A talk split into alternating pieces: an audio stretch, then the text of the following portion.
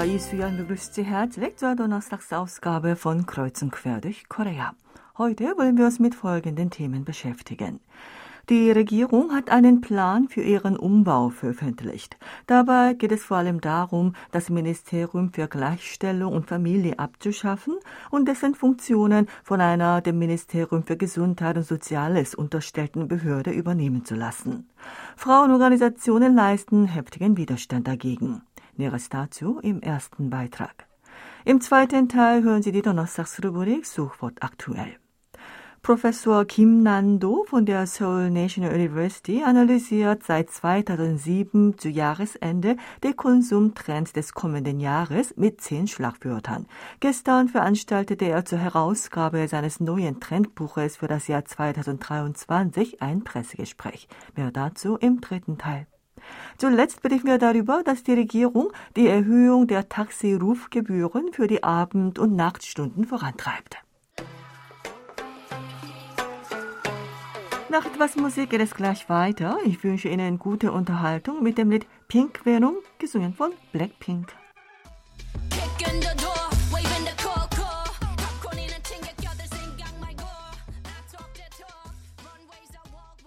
Gestern wurde bekannt, dass die Regierung einen Plan für ihren Umbau ausgearbeitet hat, der vor allem die Abschaffung des Ministeriums für Gleichstellung und Familie und die Übernahme dessen Funktionen durch eine dem Ministerium für Gesundheit und Soziales untergeordnete Behörde beinhaltet.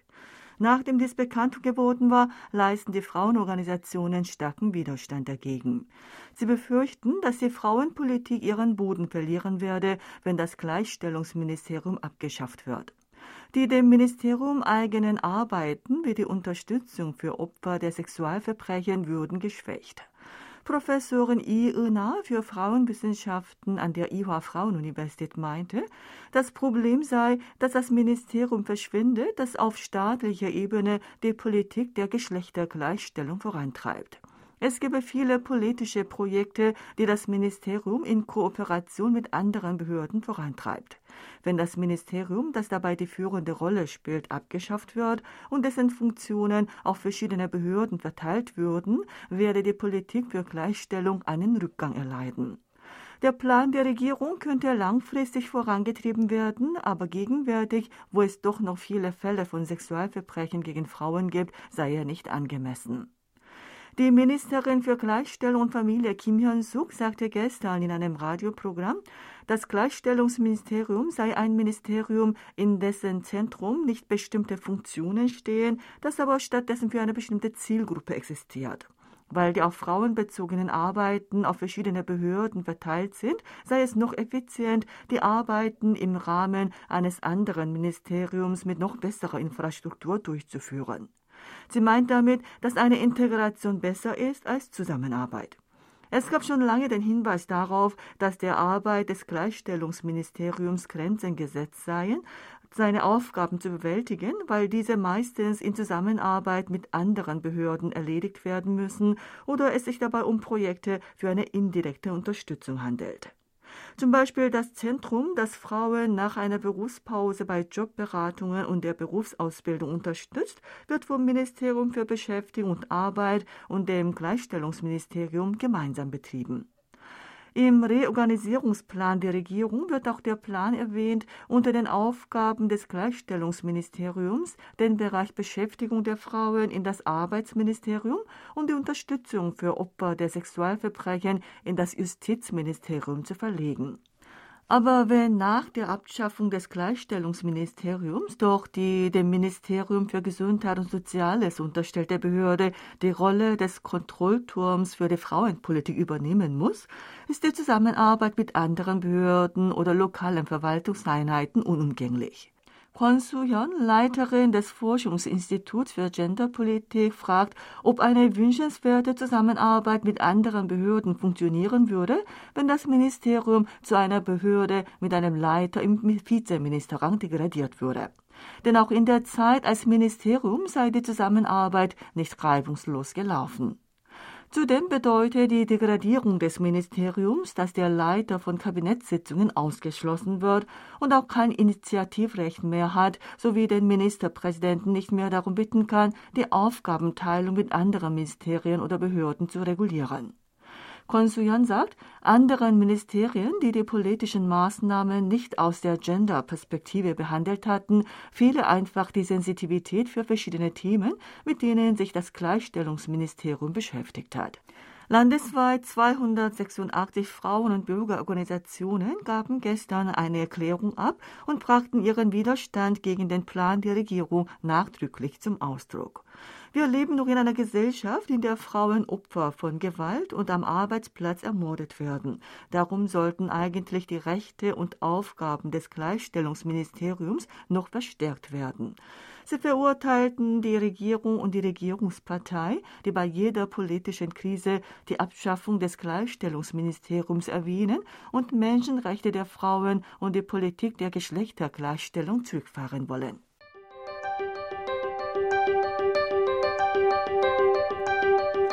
Sofort aktuell. Es geht weiter mit der Donnerstagsrubrik Sofort aktuell. Mit dem Studio ist Sebastian Ratzer. Hallo, liebe Hörer. Das Interesse der Netzbürger weckte die Nachricht, dass aufgrund der verstärkten Wirtschaftsnot auf dem Markt für Gebrauchtwagen das Interesse an Kleinwagen gestiegen ist. Eine Plattform für Gebrauchtwagenhandel analysierte die durchschnittlichen Verkaufspreise von rund 740 weniger als zwölf Jahre alten Automodellen aus einheimischer Produktion und aus dem Ausland, die auf dem einheimischen Gebrauchtwagenmarkt gehandelt werden. Danach hat sich herausgestellt, dass Automodelle der niedrigen Preisklasse wie Kleinwagen schnell einen Käufer finden. Kleinwagen werden gewöhnlich zwischen Februar und März viel verkauft, weil viele junge Menschen, die gerade ins Berufsleben einsteigen, als ihren ersten Wagen einen gebrauchten Kleinwagen kaufen. In diesem Jahr soll aber die Nachfrage nach gebrauchten Kleinwagen in den Monaten September und Oktober, die ja als Nebensaison gelten, gestiegen sein. Auch die Verkaufspreise waren anders als gewöhnlich auf ähnlichem Niveau wie im Vormonat. Die für den Verkauf eines gebrauchten Kleinwagenmodells erforderliche Zeitspanne verkürzte sich ebenfalls. Im September fand der Kleinwagen Chevrolet Spark im Schnitt nach 23 Tagen einen neuen Besitzer. Damit ist diese Zeitspanne gegenüber dem Vormonat um elf Tage und im Vergleich zum selben Vorjahresmonat um neun Tage verkürzt.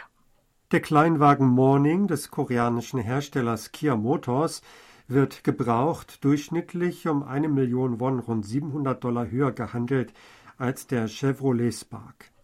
Der Morning brauchte im September 27 Tage, um einen neuen Besitzer zu finden. Damit konnte auch dieses Modell verglichen mit dem Vormonat um sechs Tage früher an den Mann bzw. die Frau gebracht werden. Auch bei den Importwagen geht der Trend zu kompakteren Modellen.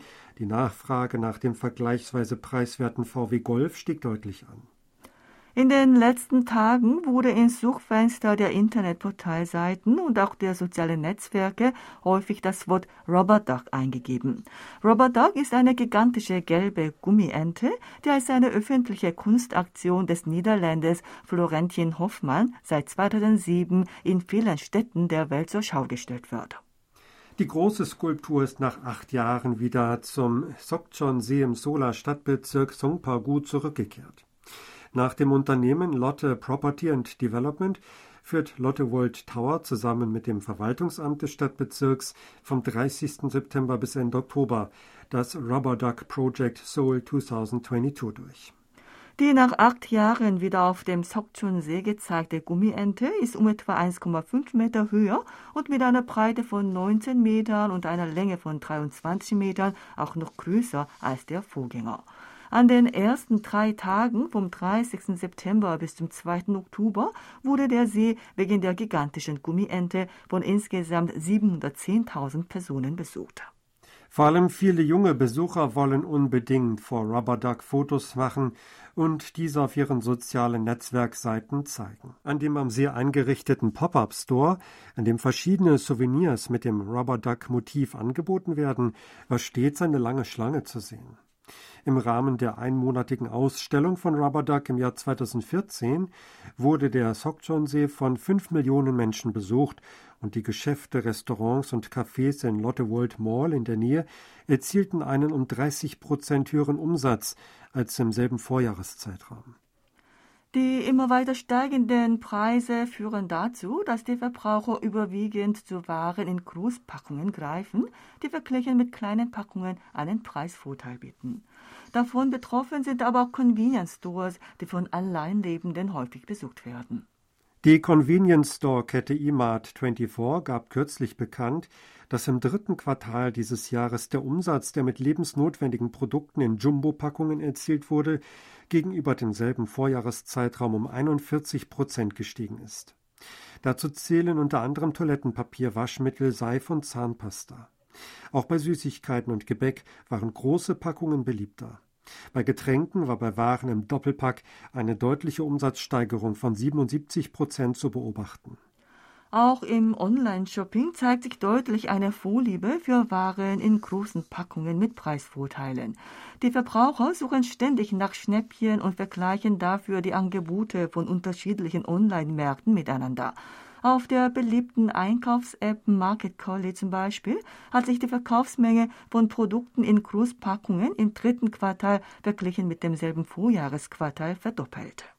Auch bei Gemüse, bei dem es auf die Frische besonders ankommt, ist die Verkaufsmenge von Angeboten in Großpackungen zu über 500 Gramm um das Doppelte gestiegen. Dies zeigt, dass die zurzeit hohe Preissteigerung die Verbraucher finanziell sehr belastet, sodass sie beim Einkauf sparen wollen. Im Online-Raum stößt man immer wieder auf Beschwerden der Netzbürger über den starken Preisanstieg in allen Lebensbereichen. Das war's wieder von Suchwort aktuell. Vielen Dank fürs Hören und tschüss bis nächsten Donnerstag.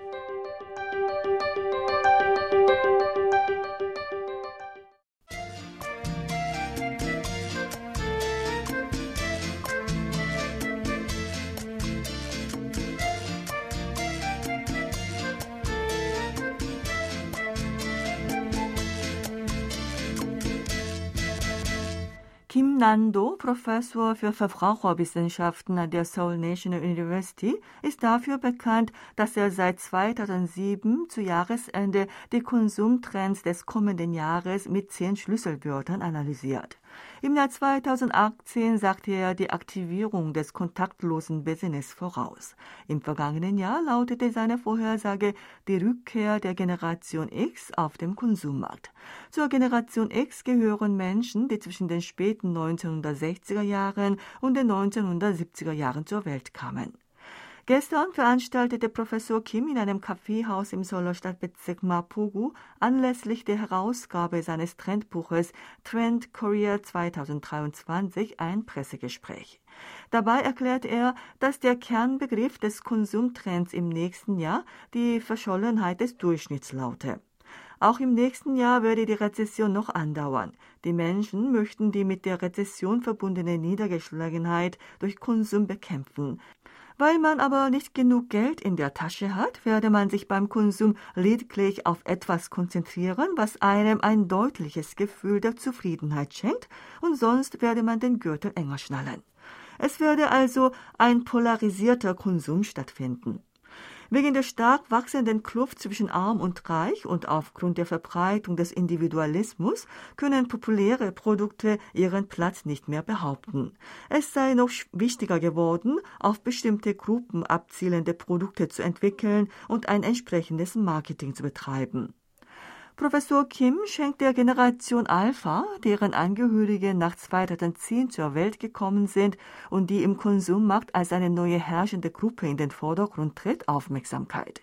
Sie sei eine Generation, die statt auf dem Spielplatz zu spielen, den Konsum als Spiel genießt.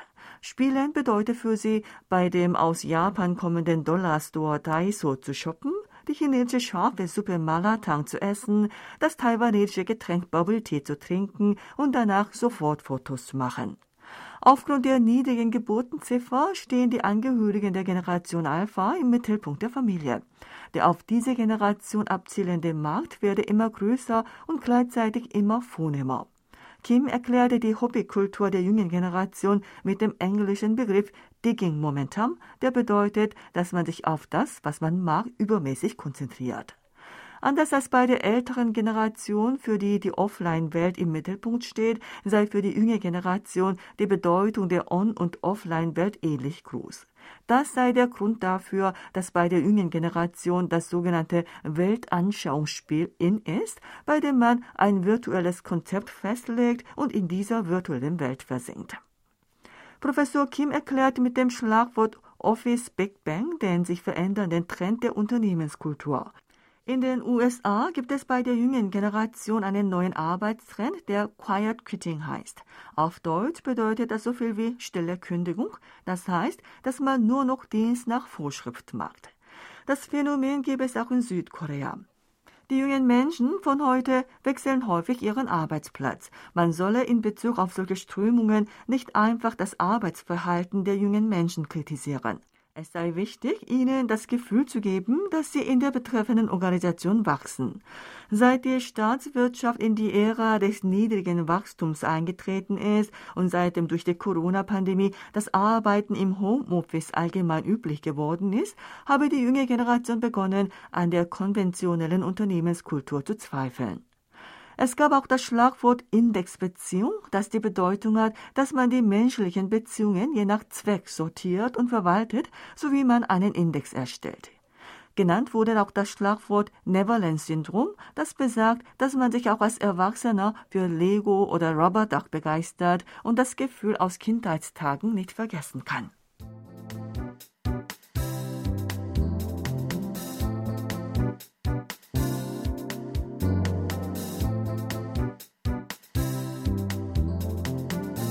Das Ministerium für Land und Verkehr hat am 4. Oktober Maßnahmen zur Milderung der Taxinot in den späten Stunden veröffentlicht. Vor allem sollen die Rufgebühren für Plattformtaxis in der Hauptstadtregion erhöht werden.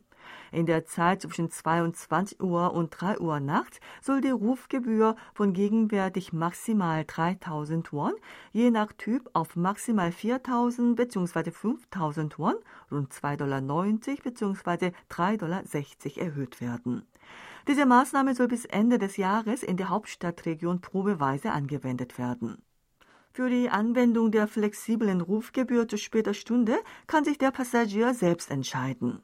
Die gegenwärtig kostenlose Rufoption wird beibehalten. Für den Typ 3 mit einer Gebühr von 4000 Won braucht man das Ziel nicht einzugeben. Für den Typ 2 mit 5000 Won wird dem Passagier automatisch ein Taxi zugewiesen. Dadurch wird verhindert, dass der Taxifahrer die Passagiere auswählt und die Passagiere kein Taxi bekommen. Darüber hinaus werden je nach der einzelnen Nachfrage der Verbraucher die Taxidienstleistungen diversifiziert, wie zum Beispiel mit einem System, bei dem die Fahrtkosten vorher festgelegt werden, einem Taxireservierungssystem oder einem Abonnentenpreissystem. Dem Typ 2 mit einer Rufgebühr von 5000 Won gehören Taxis an, die bei einer bestimmten Plattform als Mitglied eingetragen sind. Dem Typ 3 gehören Taxis an, die über Taxiruf-Apps vermittelt werden. Zudem will das Ministerium die Einführung einer neuen Mobilität, die wie das als Typ 1 bezeichnete Uber- oder Tata-Modell Taxis ersetzen kann, unterstützen. Das Ministerium hat auch vor, Nachtbusse einzuführen, die auf die Echtzeitnachfrage reagieren, sodass Menschen, die im Zentrum Seouls spätabends oder frühmorgens nach Hause am Stadtrand fahren wollen, davon profitieren können. Die Regierung beschloss auch, das 1973 eingeführte System, bei dem unabhängige Taxis alle drei Tage pausieren müssen, abzuschaffen. Vor allem in der Stadt Seoul mit einer ernsthaften Taxinot wird die Aufhebung des Systems bereits ab diesem Monat noch vor der offiziellen Änderung des Systems empfohlen. Für eine bessere Versorgung der Verbraucher mit Taxis in den späten Stunden am Wochenende, in denen eine größere Nachfrage nach Taxis besteht, soll die Form des Taxibetriebs verbessert werden. Und zwar, dass Menschen, die eine Taxifahrerlizenz haben, in Teilzeit Taxi fahren können, wenn sie wollen und unter der Voraussetzung, dass sie einen Arbeitsvertrag schließen. Das Ministerium will auch für die Verbesserung der Behandlung der bei Taxiunternehmen angestellten Taxifahrer wie die Erhöhung ihrer Einnahmen eine Taskforce gründen.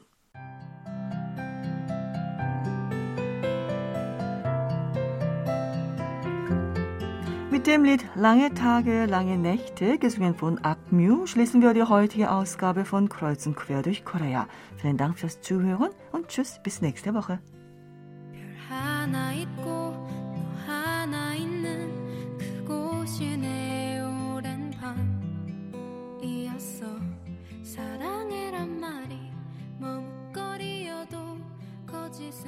so soft.